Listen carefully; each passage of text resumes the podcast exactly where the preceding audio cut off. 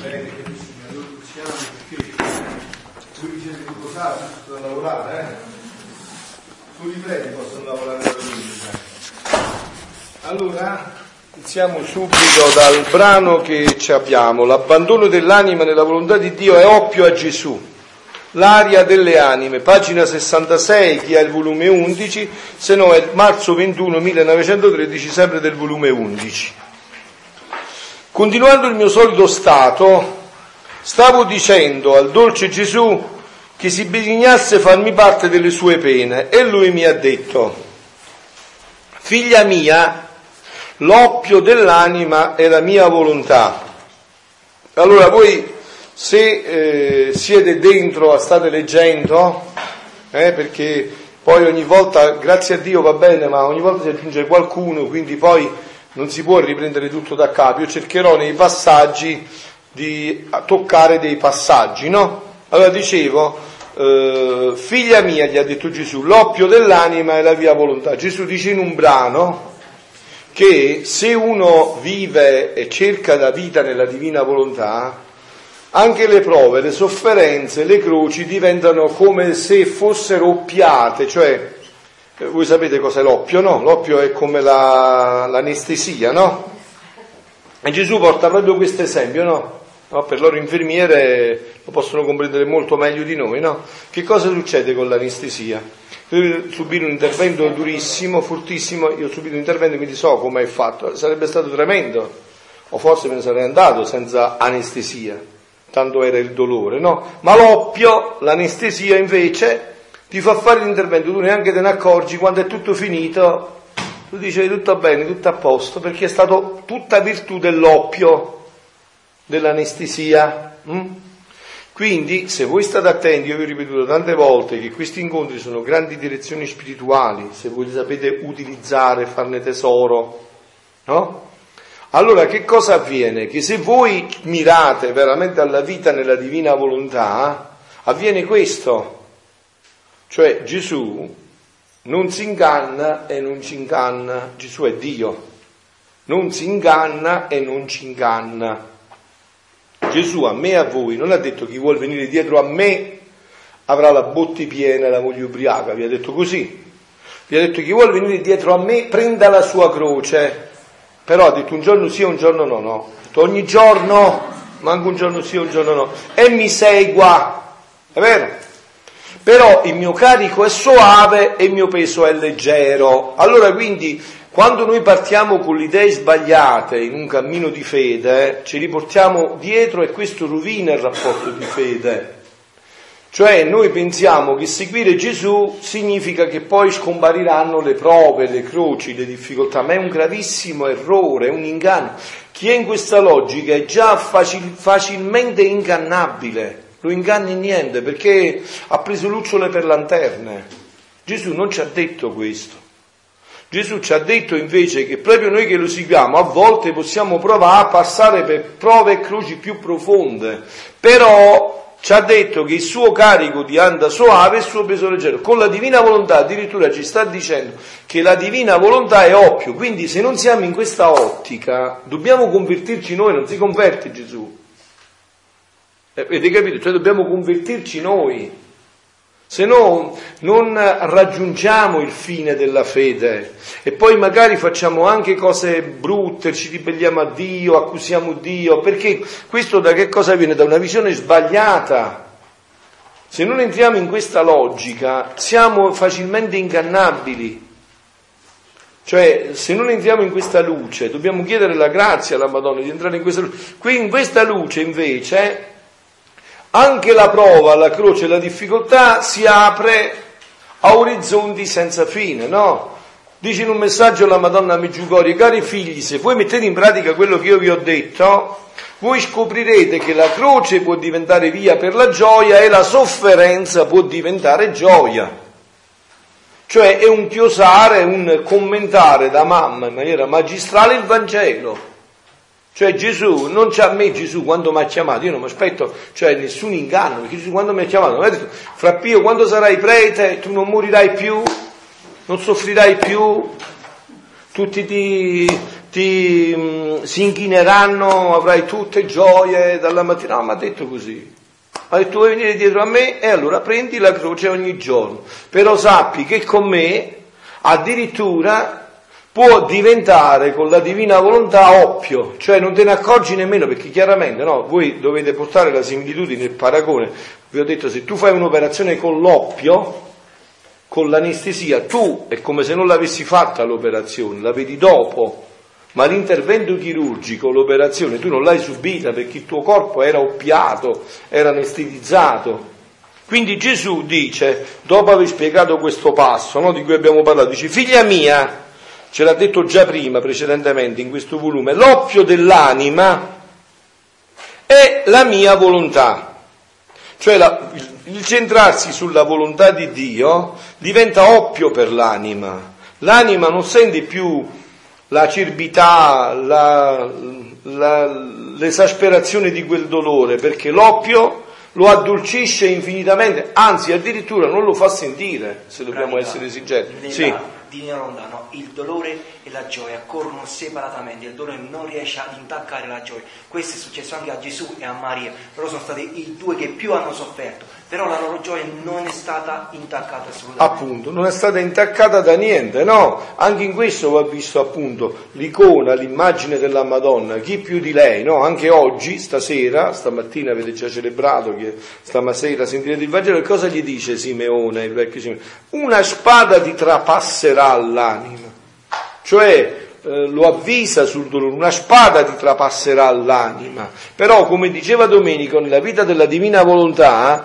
corrono insieme queste strade. Quindi Gesù sta dicendo adesso, figlia mia, l'oppio dell'anima è la mia volontà. Quindi ogni volta che tu centri la tua vita nella mia volontà, tu anche le prove, le croci e le difficoltà, e vi ripeto però, eh, qua non dobbiamo eh, confonderci, anche le prove che sicuramente ci saranno, siano esse fisiche, spirituali, le prove, però queste prove saranno attenuate, quasi rese oppio, no, rese oppio proprio dalla divina volontà. Quindi Gesù dice, figlia mia, l'oppio dell'anima è la mia volontà. L'oppio mio, invece, Gesù dice, è la volontà dell'anima abbandonata nella mia, unita al puro amore. Quindi come Gesù dice, no, io vi do il regalo a voi con la mia volontà di oppiarvi le vostre sofferenze, così voi ogni volta che centrate la vostra vita nella mia volontà, vi abbandonate ad essa e vivete per puro amore mio, voi mi oppiate le sofferenze dell'umanità. Io non vedo più quelle sofferenze, non mi arrivano con quella acerbità, con quella crudezza del dolore, perché grazie a voi, grazie a voi, queste sofferenze mi arrivano addolcite, mi arrivano attraverso il filtro dell'oppio, no? Infatti cosa ha detto la Madonna nel messaggio del 2 novembre a Miriana, no? Che cosa gli ha detto? Cari figli, mio figlio mi ha assicurato che il male non vincerà. Perché ha detto perché? Perché ci siete voi giusti, voi che cercate di pregare con il cuore, voi che offrite le vostre sofferenze, i vostri dolori al mio figlio Gesù, voi che avete capito che la vita è un battito di ciglia, voi che anelate al regno dei cieli. Quindi questo è il compito perché noi anche in questo terzo giorno siamo qua, perché sempre più pensiamo coscienza della nostra importanza nel progetto di Dio. Siamo importantissimi, figlioli. L'ho detto già tante volte, non possiamo fare i fessi per non andare in guerra. Siamo importantissimi, siamo fondamentali. La Madonna a ognuno di noi come un gioiello prezioso. Si aspetta, brama, arde e brucia dal desiderio di un nostro sì vero, completo, totale, al suo disegno in questo momento nell'umanità. Questo è il suo desiderio. E ognuno di noi è importantissimo così com'è. Poi diventerà quello che Dio ha stabilito, no? Dio ci prende così come siamo per farci diventare quello che dobbiamo diventare nel suo progetto, però ci prende così come siamo, quindi non ci sono scuse, ma io sono debole, io sono peccatore, sono... eh benissimo, bravissimo. Eh, tu diventerai forte, non diventerai peccatore, diventerai santo. Adesso però di il tuo sì fino in fondo, compromettiti fino in fondo. Cioè non lasciare questa tua cosa nell'ambiguità, la botta qua e l'altra di là, no, non lasciarla nell'ambiguità. Inserisciti definitivamente in questo disegno, fai quella opzione fondamentale, l'abbiamo chiamata i giorni scorsi che abbiamo parlato, anche ieri, l'altro ieri, la decisione, tutto il punto è là, la decisione. Il vivere nella divina volontà è una decisione in fondo, è decidersi. Decidersi significa poi, eh no, il decidersi vuol dire che una volta che mi sono deciso, se è una vera decisione, la mia vita è impostata su questo, no? Se io ho deciso di eh, fare da grande l'infermiere, vero? Poi vado e mi iscrivo a um, giurisprudenza. funziona il fatto. Funziona il fatto. E non funziona, no? Non è una vera decisione. Se ho deciso di fare l'infermiere mi devo iscrivere a scuola infermieristica se no eh, fa detto con la bocca ma non c'è dei fatti dentro, no? Ma se c'è una decisione di voler vivere la vita nella divina volontà, è chiaro che io poi adotto gli strumenti che confermano quella decisione, no? Per, per fare un esempio concreto, io decido di vivere nella, nella divina volontà. Allora, per esempio, porto un esempio su di me, come religioso, come consacrato, no? E allora poi io sto qua, ormai sto in questa bella parrocchia dove ho tutto, ho la casa di esercizi spirituali, eh, sono il parroco, e viene il mio vescovo e mi dice guarda Frappio io ho bisogno di te a mh, vatte la pesca, eh, che è molto in montagna, dove c'è...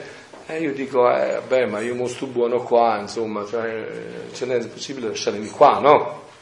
Allora vedi, non era la decisione la mia, perché alla prova dei fatti io ho fatto la mia volontà, non la sua volontà. Ecco, perciò quindi poi Dio nella decisione ci fa venire la prova, no? Quando la Madonna ha detto all'angelo, in questi giorni l'abbiamo letto, no? sempre più, quando la Madonna ha detto all'angelo che gli proponeva un progetto completamente contrario, gli ha detto sì, eccomi, fiat mi secundum verbum, sono a disposizione del tuo piano. Eh, ma che piano però, eh? Cioè che avreste detto voi se eh, l'angelo aveva detto che sareste stata mamma di Dio, che eh, il figlio era Dio, poi viene Nobabbeo che si chiama Erode e dice io ammazzo tutti e io me ne devo scappare. Cioè che, che, che significa? La mamma di Dio, mio figlio è Dio, cioè, eh, invece no, eh, invece non è così. Allora ecco, quindi la decisione è veramente la decisione. Perciò Gesù dice, l'oppio mio è la volontà dell'anima abbandonata nella mia, unita al puro amore, abbandonata, cioè dire guarda io non so per quali strade mi condurrai, ma mi fido di te, ho giocato la mia vita su di te e sono certo che tu mi conduci dove hai deciso dall'eternità. È chiaro che questo passa attraverso la fede, no? Cioè passa attraverso tutto questo. Quest'oppio che l'anima mi dà ha virtù che le spine, vedete, perdono in me vir- la virtù di pungere. Cioè, quando noi ci mettiamo in questa visione, in questa ottica, noi diventiamo veramente i consolatori di Gesù e quindi i benefattori dell'umanità, perché sgraviamo la sua giustizia per farla diventare misericordia.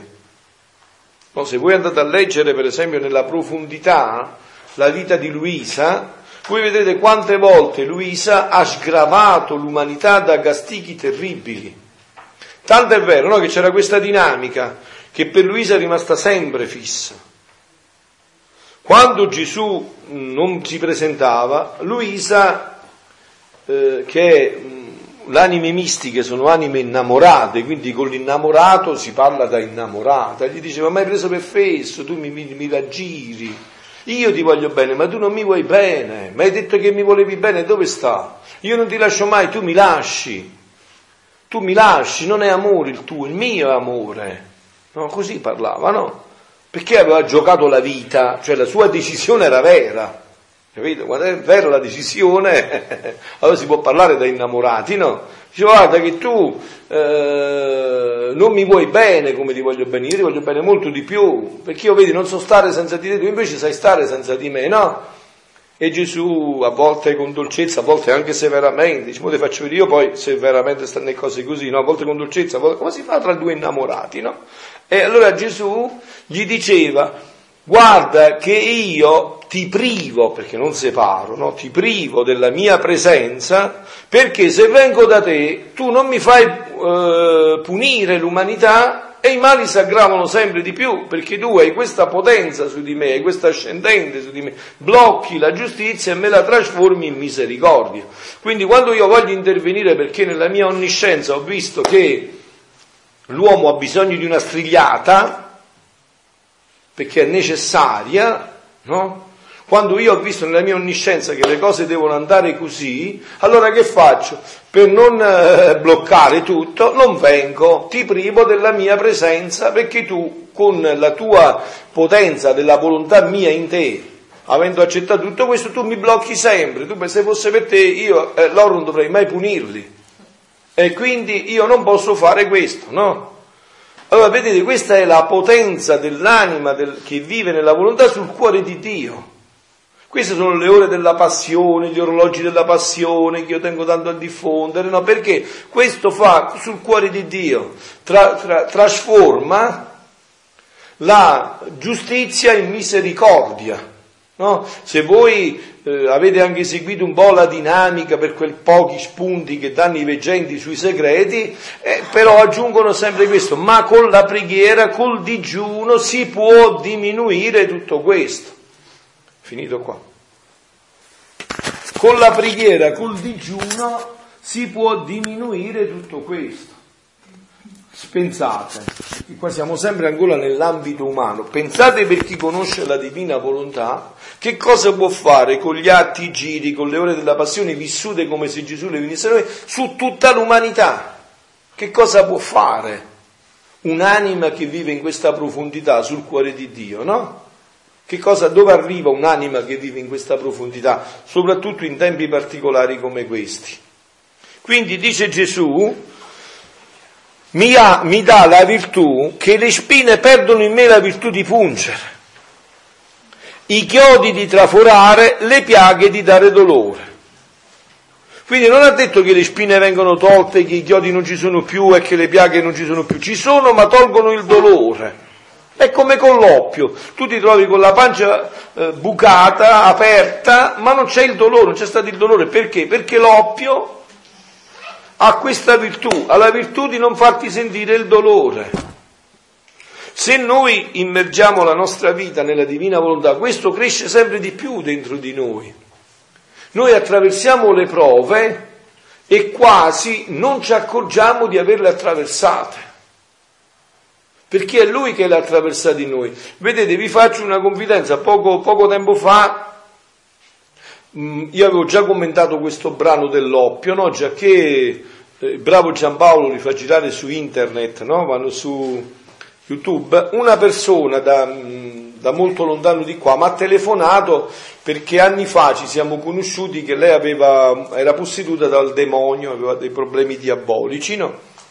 poi venne a prendere le benedizioni, insomma si, liber- si liberò, no? E poi ha, ric- ha, conosciuto anche il dono della divina volontà e subito l'ha bevuto come oro colato, ha iniziato a calarselo nella vita, no? E mi diceva, guarda Frappio, io ti posso confermare che veramente nella mia vita è avvenuto e sta avvenendo così, più mi introduco in questo e più sento che quest'oppio ha veramente mi ha fatto passare prove terribili nella mia vita, ma io quasi non mi ricordo neanche più di averle attraversate. E il dolore quasi è stato, se non scomparso, ma limitato proprio all'ennesima potenza, quasi non avvertito più. Questo vale per quello che Gesù fa per noi, ma questo vale anche per quello che noi possiamo fare con Gesù, per Lui, se entriamo in questa ottica, no? Tanto che Lui dice, eh, mi dà, mi, eh, mi dà, la virtù che le spine perdono in me la virtù di pungere, i chiodi di lavorare, le piaghe di tutto mi attudisce ed addormenta. Ecco, proprio attutisce ed addormenta, proprio l'effetto dell'anestesia, no? Tutto mi attutisce ed addormenta. Sicché, se tu mi hai dato l'oppio, come vuoi che ti faccia parte delle mie pene? Cioè non ce l'ho più le pene, non posso farti parte delle pene perché tu mi hai tolto le pene. Però io vorrei che questa dinamica voi non pensaste adesso che fosse esclusiva di Luisa, questa adesso è diventata nostra, già l'abbiamo conosciuta, adesso si tratta se la vogliamo mettere in pratica o no. Cioè, e questo si tratta, no? Cioè, già, diciamo, Dio facendocela conoscere, già l'ha messa nelle nostre mani, ci ha già reso possessori di questo, perché in un certo senso la conoscenza già ti rende possessore dell'oggetto, no? Non so, se per esempio hai a casa una moneta antica. Eh, viene uno da te e dice, senti, mi piace questa moneta, ti do 5 euro, me la dai.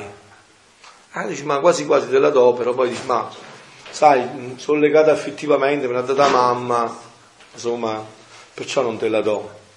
Poi viene un tuo amico, dice, ma vede questa moneta, dice, madonna che moneta, ma tu conosci questa moneta? Oh, eh, moneta da mamma, così. Dice, questa moneta vale 5 miliardi di euro.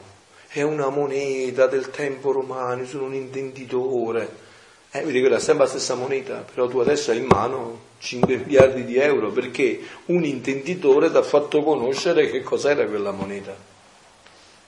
E quindi tu dici, mia, qua è cambiata tutta la mia sorte. da quando la volevo vendere per 5 euro, adesso vedo 5 miliardi di euro. Insomma, e la tieni là, viene un altro e dice, ma no, che moneta, Dice, ma tu lo sai? Eh, come non lo so, ma ha detto uno vale 5 mila. Qui non la conosce, guarda che questi sono questi tipi di sono proprio un conoscitore affinato, guarda questi sono questi fumatori, questa vale 15 miliardi di euro. cioè, quindi, ma che cosa è cambiato in quella moneta? È cambiata che un esperto ti ha fatto conoscere quello che tu avevi ma che non conoscevi. Già era dentro tutto il meccanismo ma tu non lo conoscevi conoscendolo cambia tutto per te. E da cosa è dovuto questo cambiamento? È dovuto alla conoscenza, non è che è cambiato l'oggetto in sé, l'oggettività, la realtà dell'oggetto è rimasta lo stesso, quella moneta era prima, moneta era dopo, la stessa moneta era, ma cosa è cambiato? È cambiato che conoscendo tu hai eh, mm, potuto gustare il valore di quello che adesso è, hai sotto gli occhi, no? Allora, quindi, sì. C'è una cosa, uno dei segni per capire anche noi se stiamo iniziando a incamminarci realmente nella preghiera e nella vita della divina volontà è proprio questo, lo dice Gesù, no? È che l'anima inizia ad avere un cuore universale, quindi sente la famiglia umana, una famiglia universale. Per cui quando prega, quando, qualsiasi atto fa, non lo fa per il proprio particolare o i propri amici, i propri parenti o per la singola persona, questo lo fa al massimo utilizza quella persona per farla riportare a tutto il genere umano. E dice Gesù, ogni atto, che atto può essere la preghiera, può essere qualsiasi cosa, è, ha un doppio ufficio. Uno immediatamente inna- ha due ali, si innalza verso il cielo per dare la gloria al Padre da parte di tutte le creature. Dando gloria chiaramente è consolazione, è riparazione, è soddisfazione. Gesù dice che un atto deve essere un atto perfetto, no? E con la conoscenza io so, attraverso gli scritti di Luisa, che ogni atto è da gloria, riparazione, soddisfazione, amore, gloria, tutto. Immediatamente questo lo dà al Padre, quindi consola Gesù. Dall'altro lato, l'altra ala, immediatamente difende i fratelli, per cui se io do gloria al Padre e soddisfo io per tutti, e questo realmente lo fa perché è Gesù che lo sta facendo in me, è la stessa cosa che è avvenuto sulla croce, identica, per questo anche i figli della Divina Volontà non hanno bisogno di stima e di bilocazione, sono degli stigmatizzati immediatamente, appena iniziano a fare l'ora della passione sono i più grandi stigmatizzati, sono i più grandi riparatori, sono i più grandi salvatori del genere umano, sono coloro che fanno piovere dal cielo eh, di torrenti di grazie e benedizioni dal Padre, perché ogni singolo atto, pure adesso che sto parlando, il muovere delle mie pupille, il, il, muoversi delle sopracciglia, qualsiasi cosa, il movimento delle dita, se io lo faccio scorrere questo nella divina volontà, immediatamente fa questo doppio ufficio. E non c'è bisogno a volte che lo devo dire. Se ho la possibilità tematica di farlo dentro di me, bene. Però io con la conoscenza immediatamente so che ogni atto che faccio, e che lo faccio nella divina volontà, ha questo doppio ufficio. Dare consolazione e gloria al Padre, quindi far vivere immediatamente questo che sta dicendo Gesù nel volume 11, e immediatamente farle chiedere rescritti di perdono e di grazia e benedizione per il genere umano. E il passaggio che dice la madre viene proprio così, proprio però in questa dinamica, no? Ecco perché prima è importante l'amore verticale, solo allora diventa vero amore orizzontale, no? Fatto che io do la, nella divina volontà avviene questa dinamica e do la massima gloria a Dio, che cosa succede? È come se io raggiungessi il sole dentro nel sole facendomi sole, che cosa avviene? Che io partecipo quei raggi a tutta l'umanità. Partecipo tutta l'umanità come una, una pioggia di grazie infinite che scorre dal cielo e va a diffondersi su tutta l'umanità. Che cosa avviene poi però nell'umanità? Che cosa avviene nell'uomo? Allora, che chi è disposto è aperto a questa dinamica, non è chiuso a questa dinamica, lo riceve chi è indisposto, quell'atto non è che scompare, rimane là, attendendo che magari quella anima si apra in un istante, qualunque essa sia, fosse anche l'ultimo istante della sua vita, come per il ladrone. No, il ladrone è arrivato al paradiso per questo, perché nell'ultimo istante ha, eh, aprendosi, ha fatto entrare dentro tutti gli atti che erano stati fatti da lui, per lui e li ha presi dentro di sé, no? Quindi cioè questa dinamica avviene sempre in questo modo, ogni volta questi incontri di preghiera che noi facciamo, come poi voi vedete, no? che io ho dato questa struttura ai momenti di ritiro, no? Eh, bisogna alimentare il cervello come stiamo facendo certamente, però bisogna anche poi fare le tre ore di preghiera, i due rosari, la messa, l'adorazione eucaristica, il rosario, perché sennò diventiamo troppo intellettualistici, direbbe Papa Francesco, è vero? È meglio mettere insieme le due cose, no? Alimentare il cuore, la mente e il cuore, eh, alimentare anche questo, no? come la Madonna suggerisce continuamente a Meggiugorio. Allora che cosa avviene? Che facendo questa dinamica, sviluppando questa dinamica, cioè pregando nella divina volontà, appunto si aprono questi due ali. La prima, la fondamentale, va a Dio, no? Infatti, quando, quando l, l, nel Vangelo no, il, lo scriba gli chiede a Gesù, ma qual è? Il più grande dei comandamenti. Perciò vi ho detto sempre no, che questi ritiri anche hanno questo sfondo fondamentale, cioè devono essere sempre comparati con la Sacra Scrittura, il Catechismo della Chiesa Cattolica, vi aprono degli orizzonti stupendi. Quando voi andate a leggere la Bibbia, anche i documenti della Chiesa, alla luce della Divina Volontà, voi vi delizierete in una maniera indescrivibile. No? Che cosa dice? Eh, come risponde Gesù? Amerai Dio tuo con tutto il cuore, con tutta l'anima, con tutta la mente e con tutte le forze. E il prossimo tuo come te stesso. Che cosa avviene? Che quando tu fai questa dinamica, apri la prima ala che tende a Dio e lo ami con tutto il cuore, con tutta la mente, nella divina volontà, tu entri in Dio, Dio è in te, tu quindi ami come ama Dio. Ami tutti, indistintamente, per tutti eh, infinitamente. Dal, non si tratta solo degli uomini che ci sono adesso nell'umanità. Tu ami dal primo uomo all'ultimo uomo, da quello che c'è stato a quello che ci sarà, perché in Dio non c'è tempo, in Dio c'è l'attualità, no? dove c'è il tempo c'è un divenire, quindi c'è un'imperfezione. Dio è fuori dal tempo, no? non c'è più il tempo, quindi tu in Dio ami tutti e ami per tutti. Non solo tu ami tutti gli uomini tutti i tempi, tu ami tutta la Chiesa purgante, tutte le anime del purgatorio, tu sei unito, ami, aumenti la gloria occidentale di tutte le anime eh, trionfanti che sono già nella gloria del paradiso, siano essi santi che angeli, no? Entri in questa dinamica di Dio. Infatti, no, eh, parlando adesso proprio della Sacra Famiglia, ieri sera l'abbiamo accennato e ho fatto sentire il brano, no? che cosa dice Gesù? La mia vita a Nazareth non è compresa Eppure, dopo della passione, io non potevo fare bene più grande all'uomo, perché io facendo tutte le, azioni di cui l'uomo non può farne almeno, come mangiare, bere, dormire, riposarsi, scopare, lavare, lavorare, io ho messo nelle mani dell'uomo una, motena, una moneta divina di valore inestimabile. Tu adesso però, facendo questi ritiri, stai conoscendo qual è sta moneta.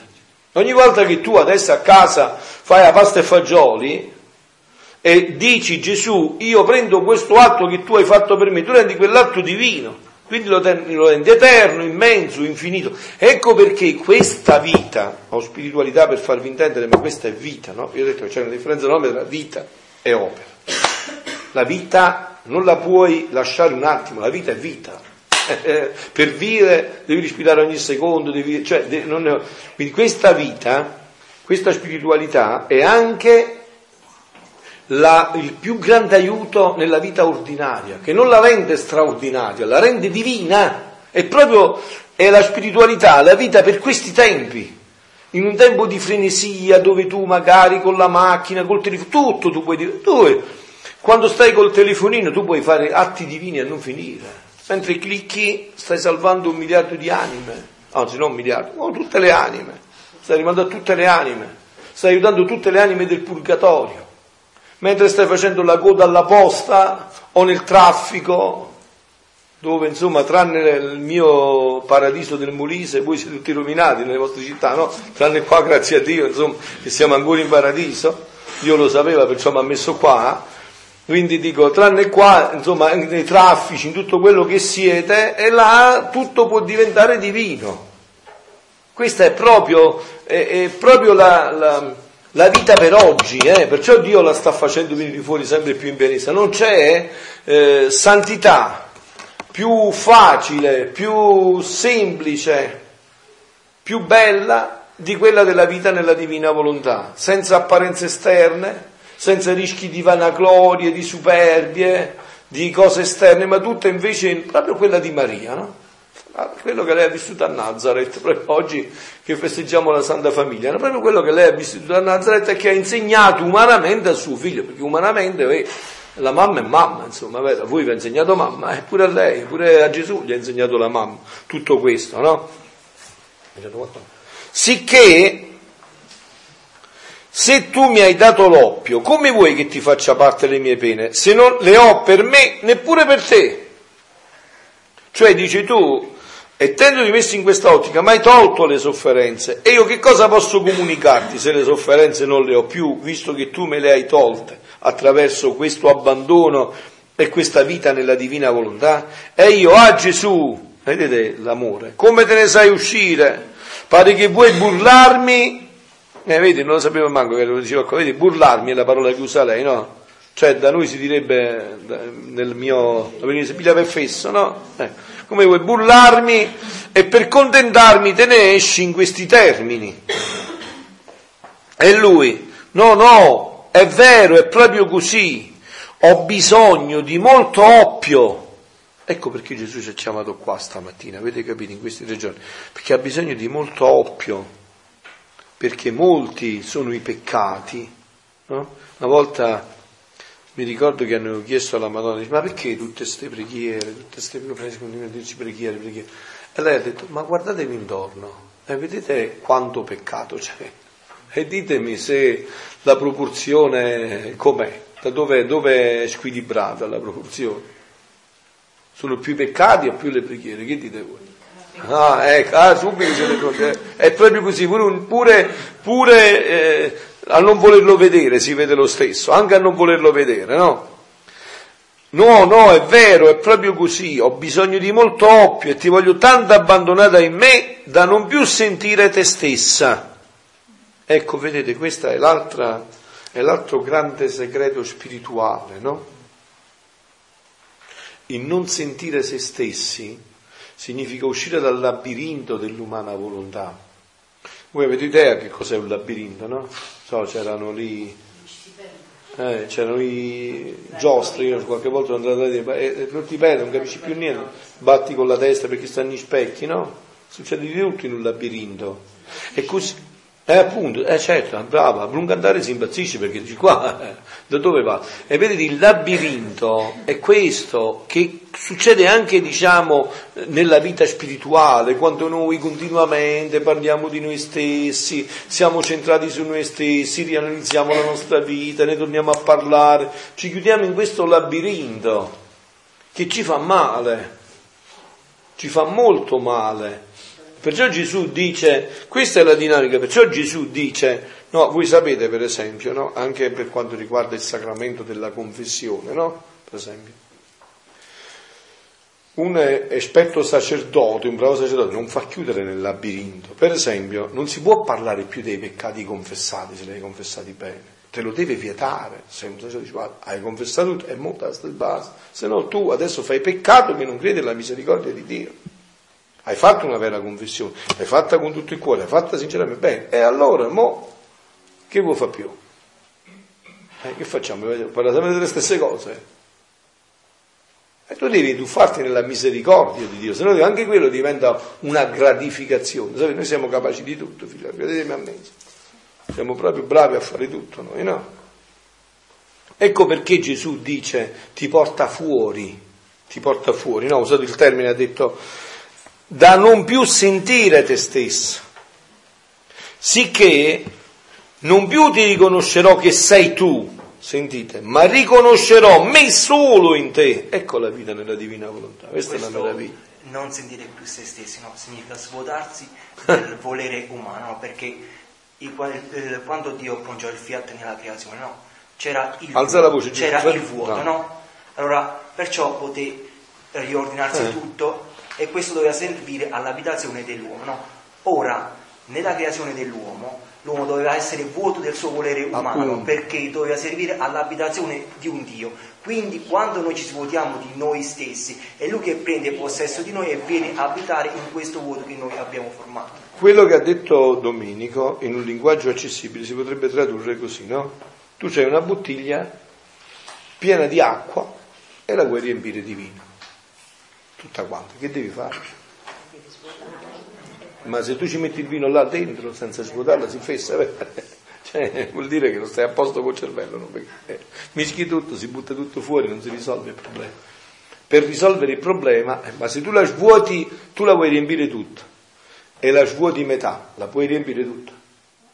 E se la svuoti tre quarti? Ah, che bello. Eh, deve, eh, appunto, deve essere vuota, non c'è via si deve essere vuota. Perciò la Madonna dice nel Magnificat, ha guardato l'umiltà, il vuoto, il nulla della sua serva e l'ha riempita di se stesso. Oh, e anche qua però voglio fare un passaggio perché dovete stare attenti a certi passaggi, punti, a certi punti anche. Perché parlando sempre di questo fatto che deve morire la volontà umana, volontà umana, eh, voi potete pensare, ma la volontà umana quindi è, è una cosa negativa, proprio, è una cosa brutta, no? Volontà umana è una cosa stupenda, è una potenza spirituale Proprio perciò può entrare in connessione con la divina volontà, perché su due potenze spirituali, la volontà divina e la volontà umana, su due potenze spirituali, certo, quella divina è infinita, eterna, immensa, quella umana è limitata, ma su tutte e due potenze spirituali. E la volontà umana è un dono che solo noi abbiamo. È il dono della libertà di cui parlavamo anche ieri, è il massimo dono che Dio può dare a una creatura. Non è che è una cosa negativa la volontà umana, An- e punto, anzi è un dono enorme. Quando diventa negativa?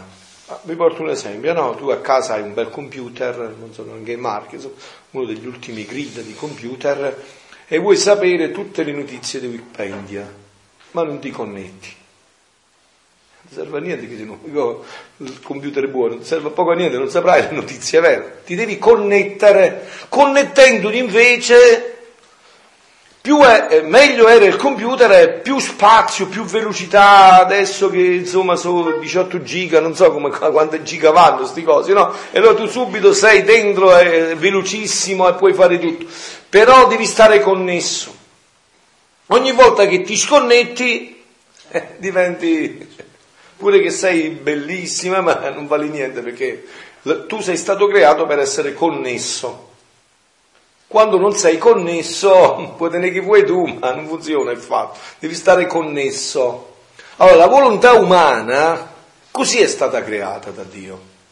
Così è stata creata, per essere sempre connessa con Lui, per fare, per partecipazione ciò che non può fare in natura. Quel computer in natura non può andarti a prendere i dati, deve essere connesso. Perciò è stato fatto per essere connesso. Connettendosi però raggiunge il fine per cui è stato creato, lo scopo per cui è stato costruito. Così è, no? La volontà umana è un dono infinito, enorme, stupendo, il più bello, il più prezioso. Oh, Gesù sì. dice che la cosa più bella che ha creato nella creazione è la volontà umana.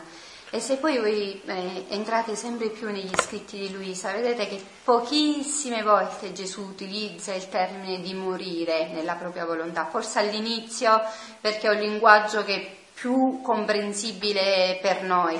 Poi man mano mai più utilizzerà il termine morire alla propria volontà, dice sempre stendi la tua volontà nella mia, fondi. allarga la tua volontà nella mia, perché lui non vuole fondi, che, la, tua, fondi sì. la tua volontà nella mia, perché poi l'atto per svuotare noi stessi non è che dobbiamo chissà fare chissà che cosa, Gesù glielo insegna eh, in maniera chiarissima a Luisa è il fondersi in Lui. Io sto parlando, Gesù, fondo la mia voce nella tua voce, la mia parola nella tua parola, perché tutte le mie parole siano primogenite e figlie del tuo fiat divino. E nella mia parola, vedete come un atto di vendoncino, nella mia parola entro in tutte le parole di tutti gli uomini di tutti i tempi per, per utilizzare le parole di tutti gli, gli, uomini di tutti i tempi e darti la gloria, l'onore, la riparazione e la soddisfazione che tutti gli uomini ti avrebbero dovuto dare con la parola. Quindi c'è il giro e l'atto. Sì. sì. Inizialmente diciamo così. Parte no? come atto e poi sì, lo ampli come giro. Inizialmente mh, conviene per chi è all'inizio avere uno schema chiaro, no? Eh, perché se no eh, dobbiamo entrare, per entrare dobbiamo iniziare ad avere delle vie. Allora dividiamo l'atto di fusione, dividiamo l'atto in sé per sé e dividiamo il giro. Però vedrete che poi più andate sì, avanti certo. non puoi dividere, perché la vita non è che io respiro, mentre respiro dico aspetta, il respiro fa una cosa e l'occhio ne fa un'altra, no?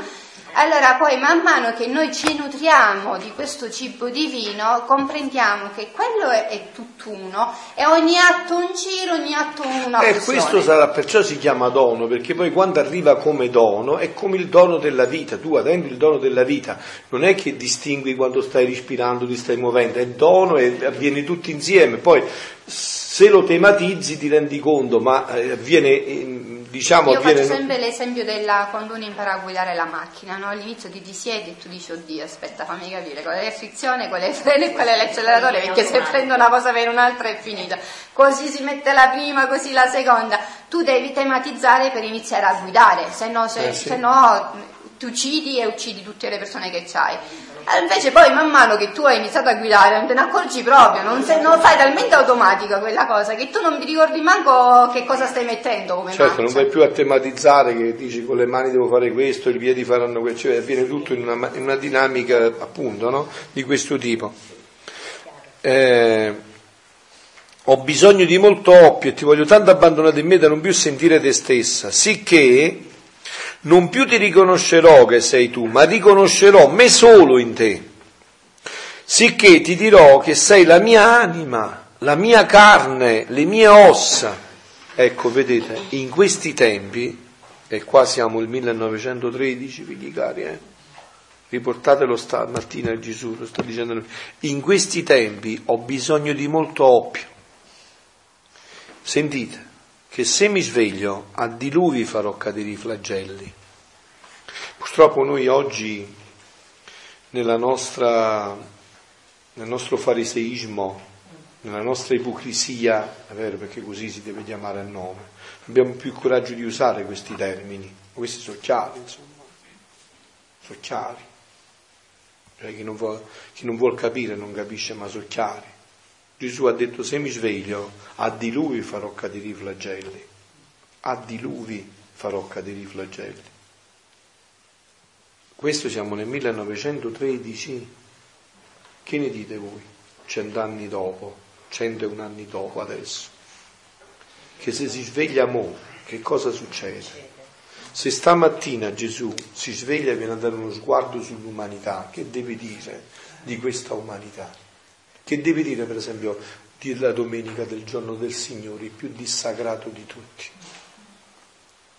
dove si è inventato di tutto per dissacrare questo giorno.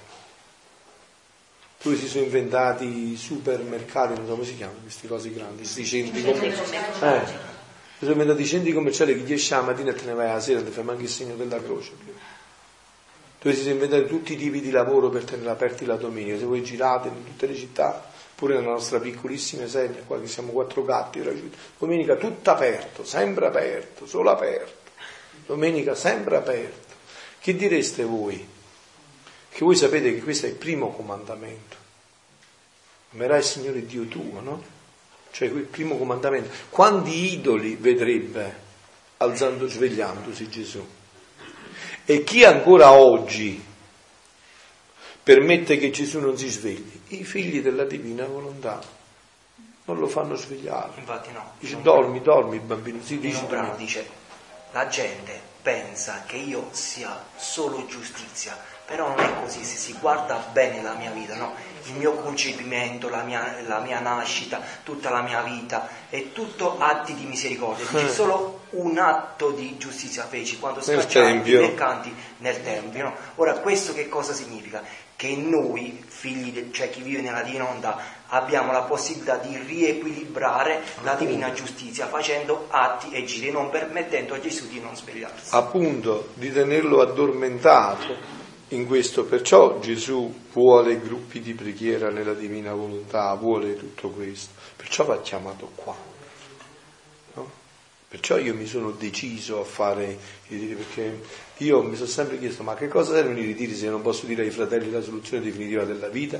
Quando Dio me l'ha fatta conoscere ho pensato è giusto che adesso anche i fratelli conoscano che c'è una soluzione definitiva a tutto.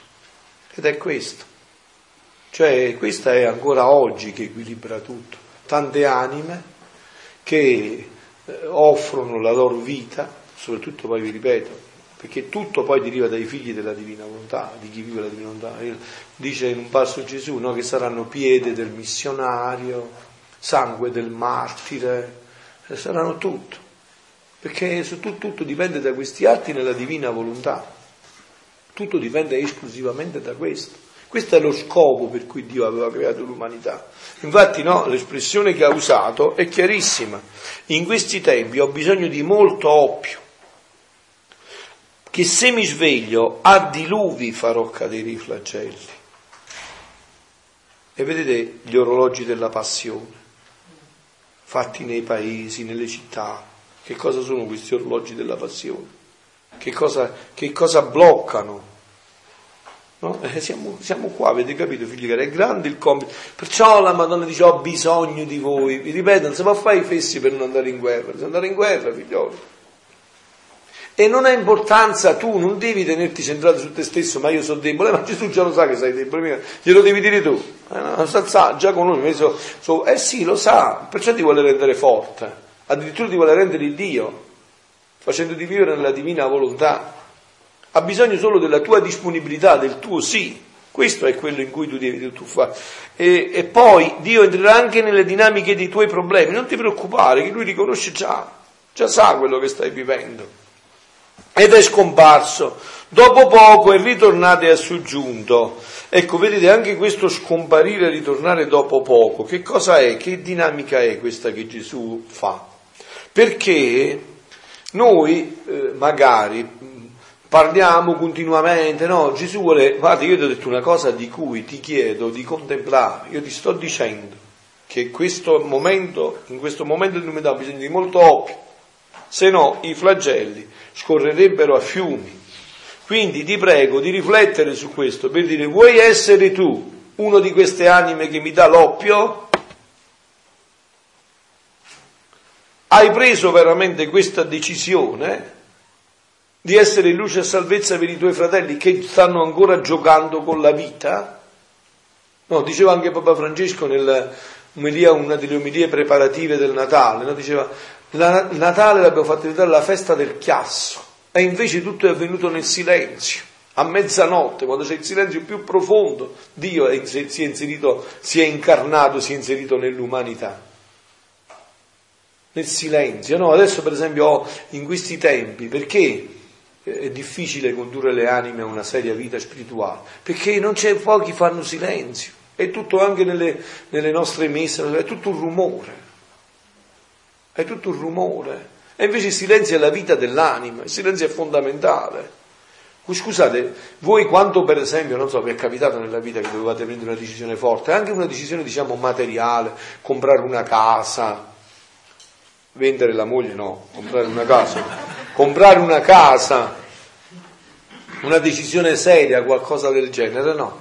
Che cosa avete bisogno? Guarda, per piacere, non voglio sentire adesso mi chiudo nella stanza, devo, aspetta, devo, devo valutare, ma mi conviene, no? c'è bisogno del silenzio, il silenzio è il respiro, è fondamentale, è fondamentale, non puoi prendere una decisione seria, profonda, mentre uno parla, l'altro ti chiama, stai telefonando, eh, cioè, sicuramente farei un macello in una decisione, no? Il silenzio è fondamentale, perciò Gesù scompare anche questa dinamica. Scompare, vedete, e poi dopo dice, dopo poco è ritornato e ha soggiunto, figlia mia, molte volte succede alle anime ciò che succede nell'aria. Vedete che questi guardate, sono paragoni che solo Gesù può portare, come si fa? Okay. L'aria dai fetori che esala la terra si ingrassa e si sente un'aria doppia. No, come per esempio qua, no? Che io non so, noi siamo abituati perché abbiamo un po' qua, sentono caldo, che vanno male caldo. Eh beh, non è pesante, l'aria pesante, no?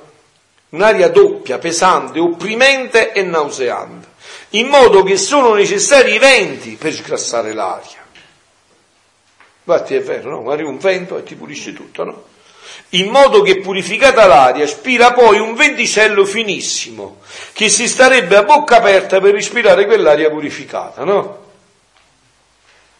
Cioè, io non so se voi capite bene questa dinamica, cioè che io vengo dal paese più bello del mondo, che stiamo, si chiama Montefusco, nella Forte Irpinia, no? Allora, quando molta gente, pure di Benevento, Napoli, viene d'estate, eh, d'estate, noi buttiamo tutta l'acqua dove stanno loro giù a San Giorgio, buttiamo tutti i detriti giù, no?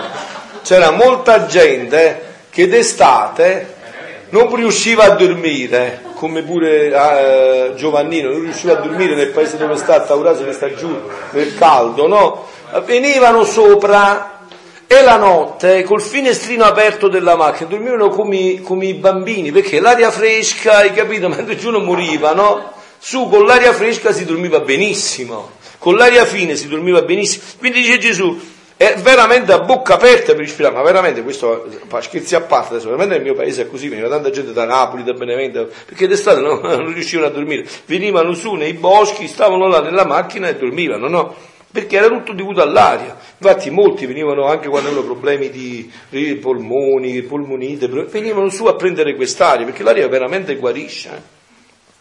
Tutto ciò succede nelle anime. Ecco, vedete, chi conosce questo capisce il paragone che sta portando Gesù. Veramente così avviene anche nelle anime. Molte volte la compiacenza, la stima propria, l'io. Guardate, questi scritti, credetemi veramente, eh, questi scritti vi aiuteranno in una guida spirituale senza fine, credete? È una meraviglia, guardate. Cioè questa è una direzione spirituale fatta da Dio, eh, quindi è fatta proprio da Dio. No? Beh, tutto ciò, molte volte la compiacenza, la stima propria, l'io e tutto ciò che è umano eh, ingrassano l'aria dell'anima e io sono costretto a mandargli il vento della freddezza, il vento della tentazione, il vento dell'aridità, il vento della calunnia, in modo che questi venti scrassano l'anima, l'aria dell'anima e la purificano e la riducono al nulla. Eh, bellissima, eh? meravigliosa, è proprio meraviglioso. Ma vedete, questo è, perciò vedete anche molte volte, no? Come dicevo l'altro giorno anche, padre, ma io mi devo confessare, perché devo confessare? Ho avuto tanti pensieri, ma i pensieri sono peccati i pensieri. pensieri tu vuoi chiudere le valvole dei pensieri. C'è una, una cosa che chiude la voglio avere pensieri. Peccato è acconsentire ai pensieri. Invece i pensieri che fanno? Ti fanno capire che senza di lui tu non solo pensi, fai pure dopo, capito? Senza di lui non puoi fare nulla, ti portano nel nulla, ti fanno capire la tua fragilità, la tua debolezza. Gianmaria è ritornato? Ah, tutto a posto la Gianmaria? Allora, eh, ti fanno ritornare nel tuo nulla. Quindi vi ho detto, in un cammino serio spirituale, quello che sembra una disgrazia è una grande grazia. Perché tutto sommato, voi vi siete chiesti anche perché noi cerchiamo questo perfezionismo, che non è perfezione, è perfezionismo. Perché vorremmo quasi dire a Dio, ma io posso fare a meno di te, vedi che non ho nessun pensiero? Vedi che io sono, non sono come lui, no, come diceva nel Vangelo, tra il eh, pubblicano e il fariseo. Non sono come lui, io digiuno due volte a settimana, era un discepolo della Madonna Meggiugorie quello, no? digiuno due volte a settimana, non, non sono adultero, non rubo, non faccio niente. Non sono come quello dietro che si batte il petto e chiede perdono, non ho bisogno di battermi il petto e di chiedere, faccio tutto quello che dici tu. Sono a posto, è vero? Allora Dio che fa invece? Gesù che ama l'anima, entra in questa dinamica e gli fa vedere le cose. Però noi che facciamo? Anziché riportarle a lui, ci accartocciamo su di noi. E quindi quello che Dio ha mandato perdono, noi siamo molto bravi a trasformarlo a danno. Questo dicevamo il primo giorno, è importante riconoscere qual è il lavoro che Dio sta facendo nella mia anima perché se poi io invece faccio il doppio gioco, mi ripiego, io mando a sfascio il lavoro di Dio. Lui, eh. il lavoro io suo va a sfascio e, e io sono rovinato. E poi che facciamo? Che se non troviamo un aiuto, una guida spirituale, questa sia che eh, ha avuto una grazia, ci portiamo pure quella dentro, capito? Ci portiamo dentro il nostro meccanismo, tutto ciò che gira intorno, lo riportiamo dentro il nostro meccanismo. Questo è il passaggio, no? Perciò Gesù dice, eh, io sono costretto a mandargli il vento della freddezza, il vento della, dell'aridità, della calunnia, in modo che questi venti sgrassano l'aria dell'anima e la purificano, la riducono al nulla. E il nulla apre la porta al tutto. Ecco l'operazione che vuole fare Dio, ma che noi impediamo sempre. Questa è l'operazione che noi impediamo. Noi la impediamo anche con una ricerca di perfezionismo, di Luisa. No, questo c'è proprio nel libro della Madonna, la Vergine Maria nel regno della Divina Onda. Lei ci fa fare tutto un cammino proprio per questo, per affrontare pure le prove. Magari io cado sempre nella stessa cosa. La Madonna lì dice pure di consacrare già, di mettere tutto nel suo cuore, tutte le, le nostre prove, ognuno poi ce l'ha soggettivamente, no? le nostre pene, di mettere, Certo. in modo che lei, così facendo, poi facciamo anche i giri no? su quel difetto che noi abbiamo, diciamo, perdono Gesù, questa volta è andata così, adesso no, ehm, lo riavvolgo tutto del tuo amore, del tuo sangue, dammi la forza, in modo che la prossima volta io faccia agire te in me e quindi tu in me non potrai cadere. Appunto, La eh, Madonna ci fa fare questo cammino e quel libro è, vi- è vivo perché in quel libro ci sono tutti i 36 volumi. Quindi ci fa fare tutto il cammino che Gesù fa fare a Luisa. Attraverso di lei è la, la garanzia, no? E quello che dice questo è, è il nulla apre la porta al tutto. Ecco perché Dio lo permette. Quando Dio permette queste prove, freddezza, aridità, tentazioni, calunnia, è perché vuole portarci a questa dimensione. Farci ritornare nel nulla, in quel nulla che diceva Domenica. Quando Dio ha creato l'universo, non c'era nulla e nel nulla ha fatto piombare il tutto. Gesù vuole riportarci ogni volta quell'atto creativo, quando in noi ha potuto calare il dono della divina volontà, è perché noi eravamo sgombri di tutto, c'era nulla. E lui ha potuto riempirci di tutto, di se stesso. Perciò vedete che il canto del Magnificat è il più bello in assoluto, infatti io molte volte, ormai quasi sempre, no? chi si viene a confessare come penitenza gli do il Magnificat dopo. Perché nel Magnificat c'è tutto, quando la Madonna dice ha guardato il nulla, l'umiltà, il nulla della sua salvezza, l'ha riempito di tutto. Perciò tutte le generazioni la chiameranno beata, una profezia che si è avverata già, no? tutte le generazioni. Non- non- se uno non chiama beata la Madonna non fa avverare questa, profez- questa- questa profezia, no? Tutte perché la chiameranno beata? Perché nel nulla ha fatto piombare il tutto, ma voi non me ne andate. Ah, perché nel nulla si deve riempire il tutto. Infatti dice Gesù, no? Ed, è- è- è- ed il nulla apre la porta a tutto, al Dio, a Dio. E il tutto fa spirare tanti venticelli profumati in modo che a bocca aperta l'anima ingoia quell'aria e quell'aria la resta, la rimane, la resta, cioè la rende, no? La rende tutta purificata. Vedete, questa è l'operazione spirituale che Dio vuole fare ogni volta che ci mette in qualche prova. Questa è l'operazione spirituale che Dio vuole fare ogni volta che ci mette nelle prove. vuole che noi sempre più ci inabissiamo nel nostro nulla. Perciò vi ho detto, state attenti che la volontà umana è un dono inestimabile. Vedete, per portarvi un esempio di questo dono inestimabile della volontà umana, prendiamo colei che della volontà umana ha fatto il massimo capolavoro. Chi è? Madonna, eh, bravo. E allora la fuori classe, no? lei che non è fuori classe, è fuori classe, no?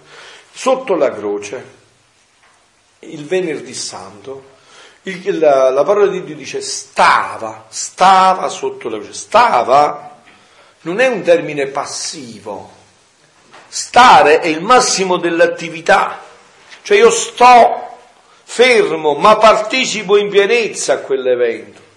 La mia volontà aderisce completamente a quell'evento, è il massimo dell'attività. Che noi il massimo dell'attività pensiamo che sia correre con i telefonini, con le macchine, questo è il massimo dell'attività.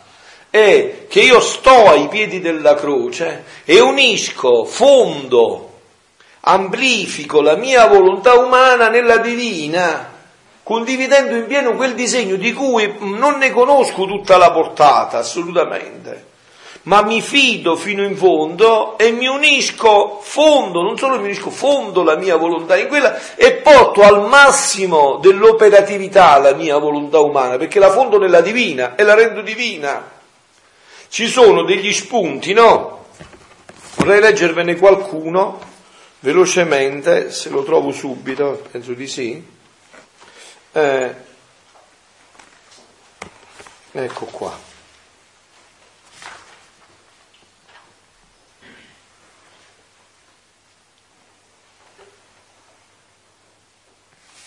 Ecco, voglio vedere senza non vi dico chi è se, se poi indovinate chi è. Ma c'è la terza espressione della preghiera di Gesù ed è quella decisiva in cui la volontà umana aderisce pienamente alla volontà divina. Gesù infatti conclude dicendo con forza, un po' analogo a quello che ti dicevo della Madonna, no? però non ciò che voglio io, ma ciò che vuoi tu. Marco 14, 36. Nell'unità della persona divina del figlio, la volontà umana trova la sua piena realizzazione nell'abbandono totale dell'io al tu del Padre. Avete capito questo? Dell'io al tu, l'io che si perde nel tu dell'altro senza perdere se stesso. Eh, del tu del padre, chiamato Abba. San Massimo il confessore afferma che dal momento della creazione dell'uomo e della donna, udite, la volontà umana è orientata a quella divina. Ed è proprio nel sia Dio che la volontà umana è pienamente libera e trova la sua realizzazione. Questo ha fatto la Madonna ai piedi della croce. Non so se mi sono spiegato, dice il tovagliolo. Lo ridico allora. Lo ridico allora, no? Ho visto che siete troppo concentrati magari.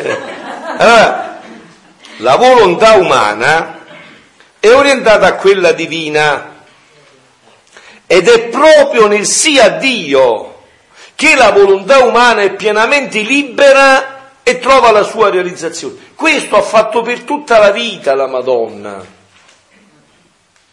Questo ha fatto. È quel sì che ci rende liberi da tutte le cose. Appunto, è questo.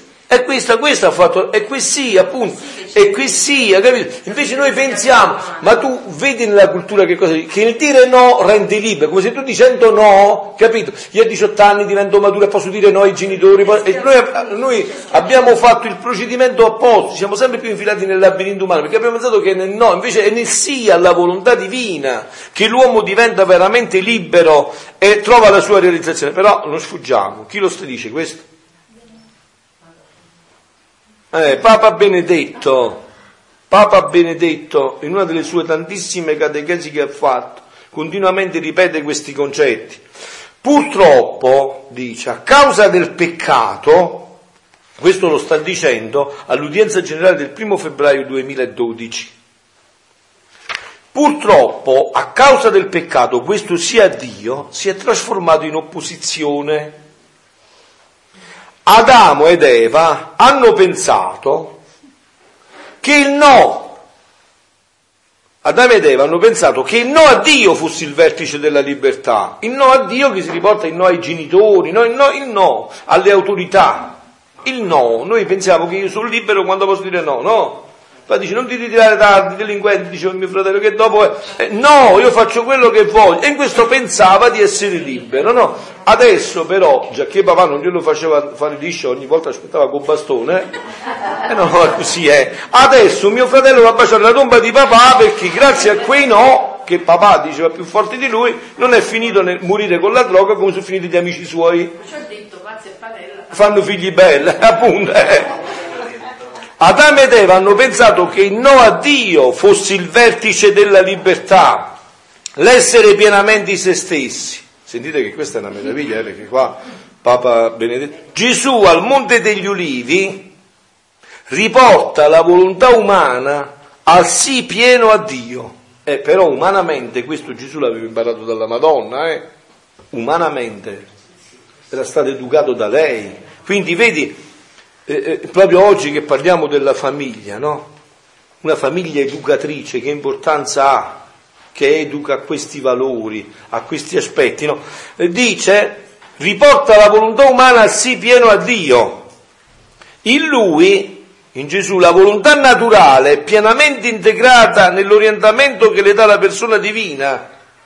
Guardate che questo è, è proprio un innesto nella divina volontà. Io vi vorrei chiedere una grazia se qualcuno di voi mi, mi, fa questa cosa, se qualcuno di voi conosce qualcuno a Roma che mi fa parlare con Papa Benedetto, io vorrei parlare veramente, 5 minuti gli vorrei andare a parlare, gli voglio chiedere se lui tutti questi discorsi li ha presi proprio dagli scritti, perché questi scritti sono stati tolti eh, dall'indice proprio da Papa Benedetto, che allora era cardinale Ratzinger, e Papa era Giovanni Paolo II nel 1994, quando questi... Io glielo vorrei proprio chiedere prima che se ne va in paradiso, se qualcuno ha qualche aggancio a Roma, mi voglio vado da Papa Benedetto a chiedergli solo questa cosa, guarda fra pieni solo per chiederti questa cosa, se no ti fa perdere manco un minuto di tempo, un secondo, ma ti chiede solo questo.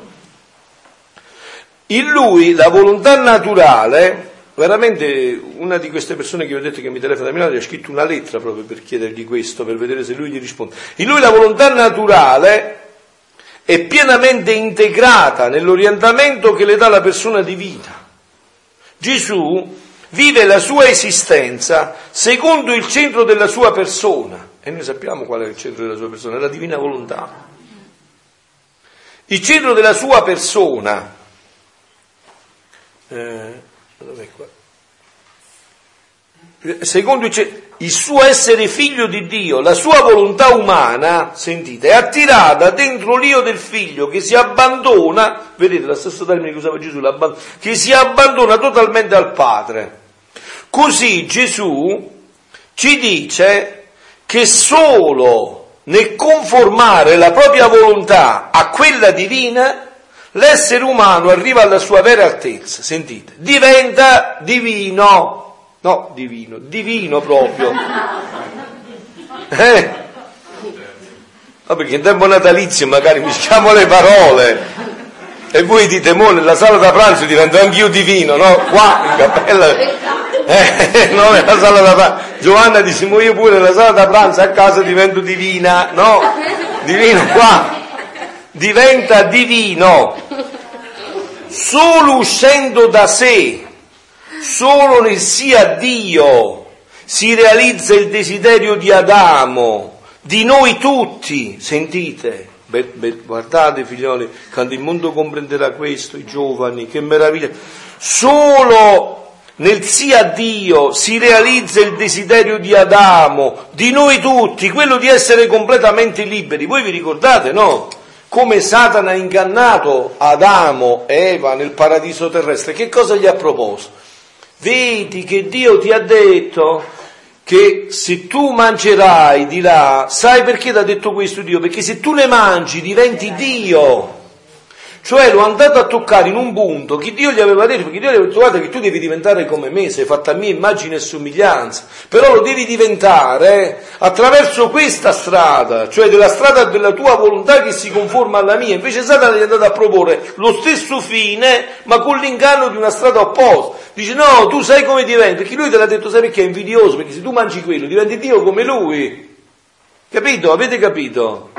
È un inganno terribile, perché lui sapeva Adamo che Dio lo voleva Dio per partecipazione.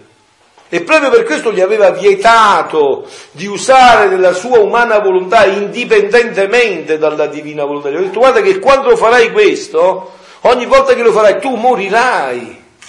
Tu sperimenterai la tristezza, l'angoscia, il dolore fino in fondo. Invece ogni volta che tu non farai questo, e avrai connessa la tua volontà con la mia, tu sarai sempre Dio per partecipazione. No? Diceva un padre domenicano commentando questo passo, in fondo che cosa gli è andato a proporre eh, Satana a, a, ad Adeva e Adamo? Che cosa è andato a proporre? Tu vuoi fare vuoi un coppa monnezza, cioè avere un piccolo pezzo di immondizia solo per te Invece Dio le aveva detto no, io ti voglio dare tutto il creato in cui tu sei sovrano e ogni volta che tu con la tua volontà entri nella mia volontà mi dici di sì, tu diventi sovranamente libero.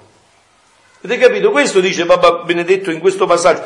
Solo uscendo da sé, solo nel sia Dio si realizza il desiderio di noi tutti, quello di essere completamente libero. È ciò che Gesù compie al Getsemani, sentite, trasferendo la volontà umana, parole di Papa Benedetto, questa è in quest'udienza, la potete poi andare a rivedere, trasferendo la volontà umana nella volontà divina, nasce il vero uomo e siamo redenti. E io aggiungerei, e siamo divinizzati. Il compendio del Catechismo della Chiesa Cattolica insegna sinteticamente. La preghiera di Gesù Durante la sua agonia nell'orto dei Getsemani e le sue ultime parole sulla croce rivelano la profondità della sua preghiera filiale. Gesù porta a compimento il disegno d'amore del Padre e prende su di sé tutte le angosce dell'umanità, tutte le domande e le intercessioni della storia della salvezza. Egli le presenta al Padre che le accoglie e le esaudisce, al di là di ogni speranza, risuscitandolo dai morti. Davvero, in nessun'altra parte della Sacra Scrittura guardiamo così profondamente dentro il mistero interiore di Gesù come nella preghiera del Monte degli Ulivi. Quella preghiera, papà, non la mia ma la tua volontà si realizzi. Cari fratelli e sorelle, ogni giorno nella preghiera del Padre nostro noi chiediamo al Signore, continuava Papa Benedetto, sia fatta la tua volontà come in cielo così in terra. Concetta sempre a luna, è vero?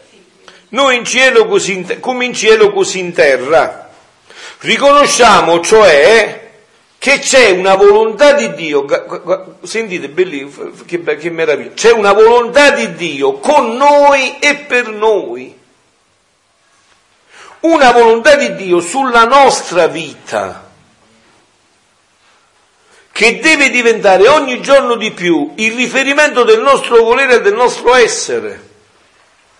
Riconosciamo poi che è nel cielo dove si fa la volontà di Dio, udite, e che la terra diventa cielo, luogo della presenza dell'amore, della bontà, della verità, della bellezza divina, solo se in essa si fa la volontà di Dio. Ecco, ecco il maggior bene all'umanità.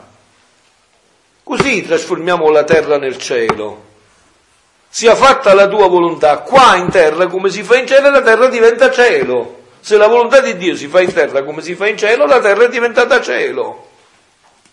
Nella preghiera di Gesù al Padre, in quella notte terribile e stupenda del Getsemani, la terra è diventata cielo. Sentite che passaggio fa Papa Benedetto.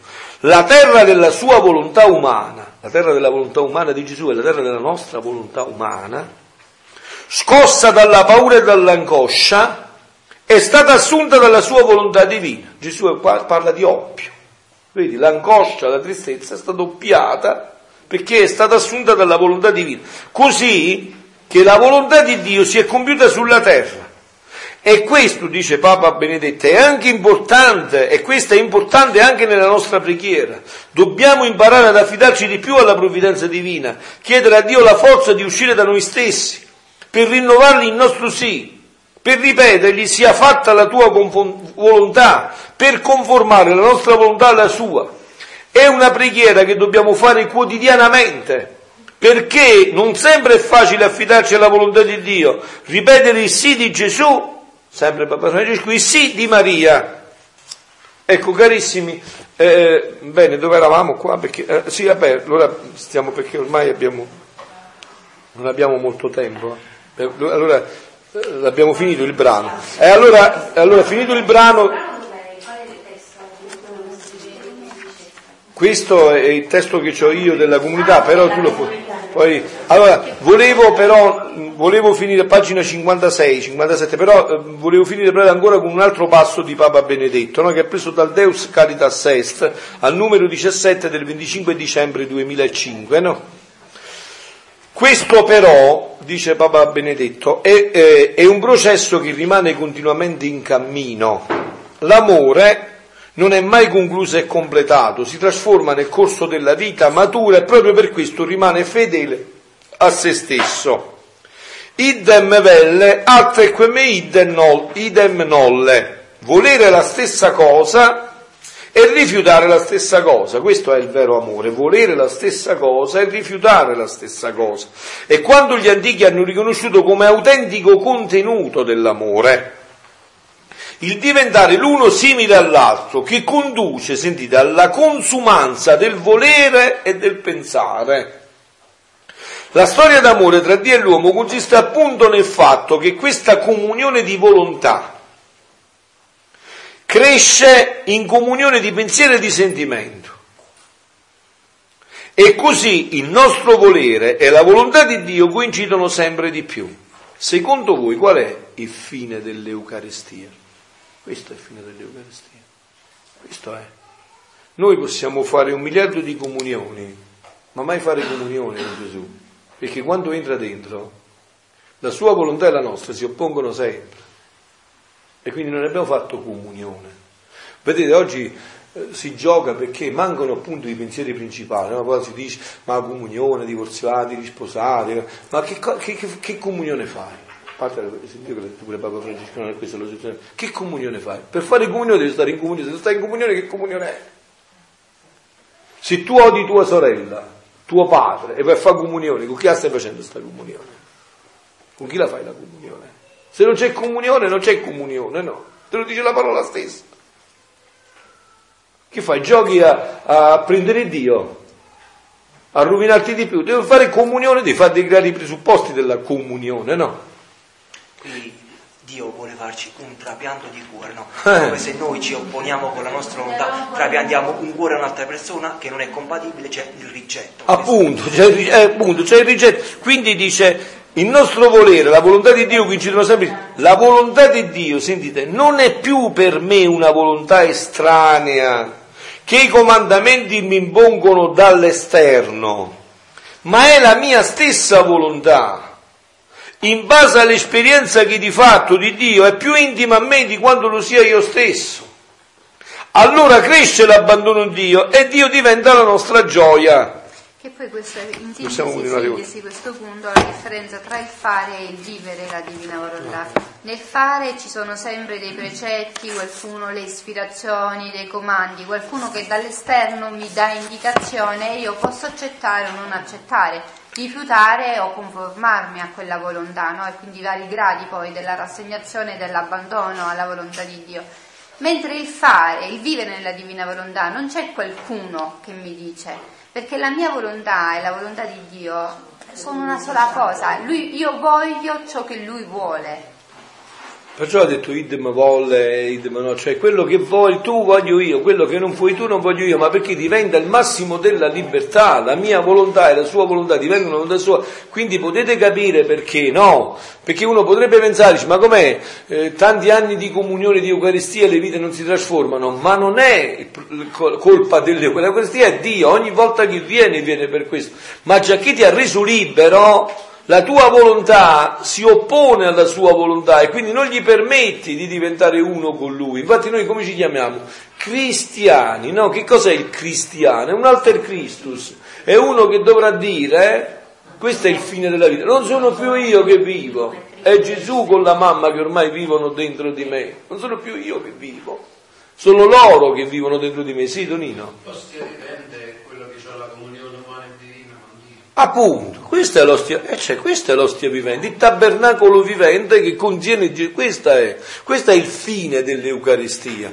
Vedete, l'Eucaristia, Dio l'ha inventata, l'ha, eh, l'ha creata so, proprio per questo. Proprio per, perché ha, ha, creato l'Eucaristia Dio? Perché sia il cibo, voi quando ci sarà il regno della divina volontà, no? Quando noi faremo la comunione da figli della divina volontà, che cosa avviene? No? Avviene quello che avviene per un cibo, no? Prendete un piatto saporitissimo, no? Poi andiamo a mangiare, andate a mangiare, piatto saporitissimo. E tu glielo dai a uno che eh, è ammalato, si è appena operato lo stomaco e lo deve mangiare per forza perché se non muore deve nutrirsi, no? Allora quello lo mangia ma lo mangia con una stenzatezza, con un sacrificio, eh, un boccone, gli date un po' di acqua, un buccio di vino, non scende, no? Invece quello sano, ah, si delizia, se lo gusta, e poi dice posso fare pure il bis? Ah, che bello! Che cosa, che cosa c'è? C'è, allora così sarà. Questa sarà l'Eucaristia per i figli del... Sarà il nutrimento della gioia senza fine, perché significa immettere sempre di più questa volontà con la tua volontà che sono una sola volontà e quindi tu ti nutri sempre più con gioia, sempre più con entusiasmo, sempre più con felicità. Questo è lo scopo primo dell'Eucaristia nella divina volontà, della Santa Messa nella divina volontà. Adesso però ci diciamo l'Angelus e l'ora media. Eh? Dividiamoci in modo che possiamo fare due cori, già sapete come funziona ormai.